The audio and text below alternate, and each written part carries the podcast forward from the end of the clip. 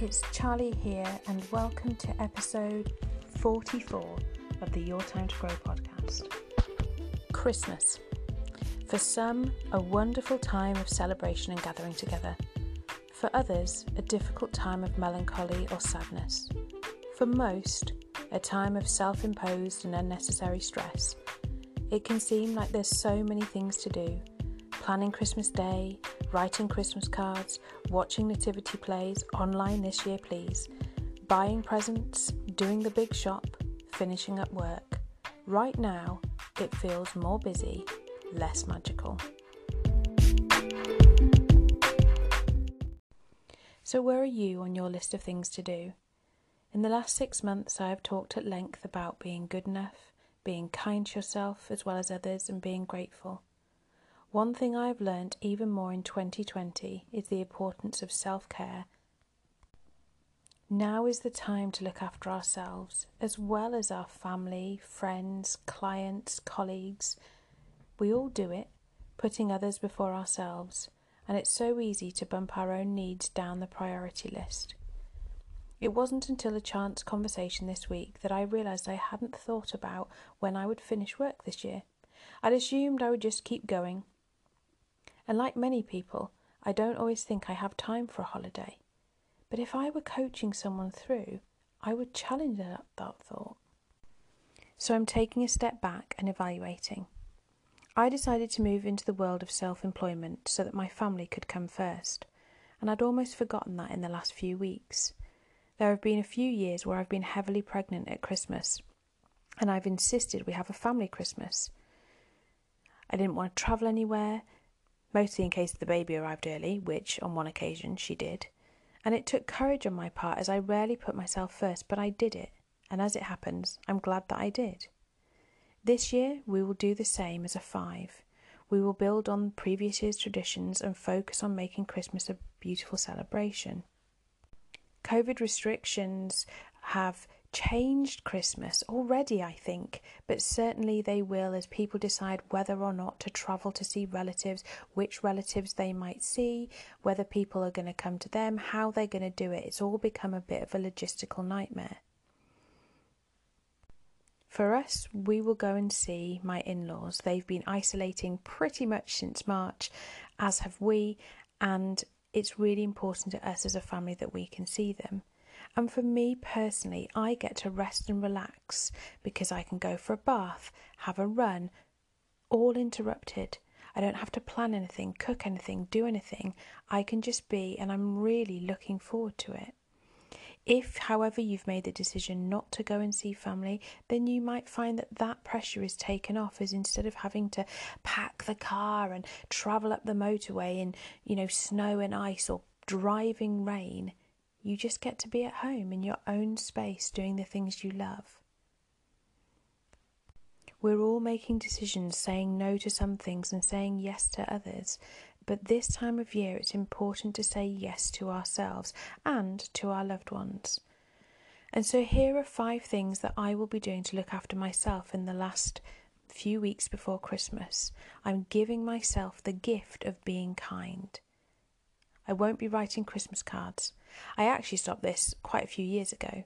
I do so much online now, and I find a digital message is still welcomed. It takes less time, it's more personal than squiggling a signature in a card, and it doesn't cut any trees down in the process. I finish work on the day that my kids finish school. After my final coaching session of the year, I will be around on social media, but I will be quieter than normal.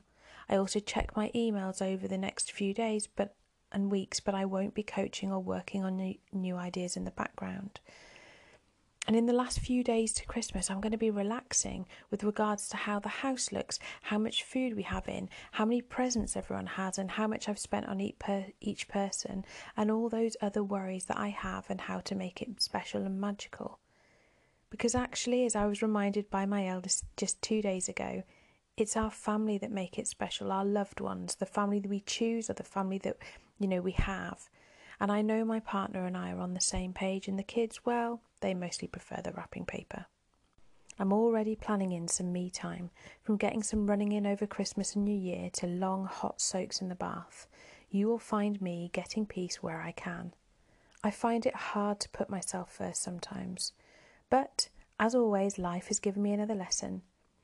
As my kids aren't well and I've had to take long days looking after them, I make sure that I look after myself, means that I can look after them. And finally, I'll be focusing on my family.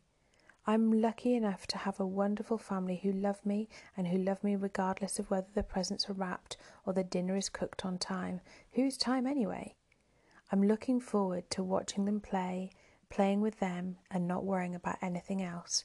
Because, in my opinion, this and every Christmas is about presence, not presents. Being kind to ourselves is important. Eh, it's also important to be kind to other people, and every year I implement activities with our Kindness Elves that do random acts of kindness all through December, from donating to others to making gifts for loved ones or making food for the birds. The impact is enormous for us and it lasts all year. Connections are revealed to me that I hadn't seen before. I was more connected with myself, my friends, my family, with strangers. I saw vulnerability, awkwardness, relief, joy, and more smiles than you could shake a stick at. Kindness permeates every part of my life. I choose kindness when people say hurtful things to me. Being kind allows me to see that I can't control others, only my own reactions to a situation. And in this realization, I find I'm less stressed out, less likely to create stories in my head about what's happening. I see my children carrying out kind acts of their own and praising others for being kind.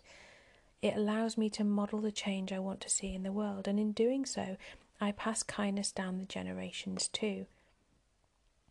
Particularly when we're having a tricky moment and or at least in the reflection afterwards, if we're open to receiving kindness from ourselves and from others, we can accept it more readily and see that power. We all win when we give and receive kindness. For those of you who are interested, I will be sharing ideas and stories in my on my Instagram page as the Kindness Elves visit once again. But do remember that giving yourself the gift of kindness this Christmas may be the most important gift you receive all year.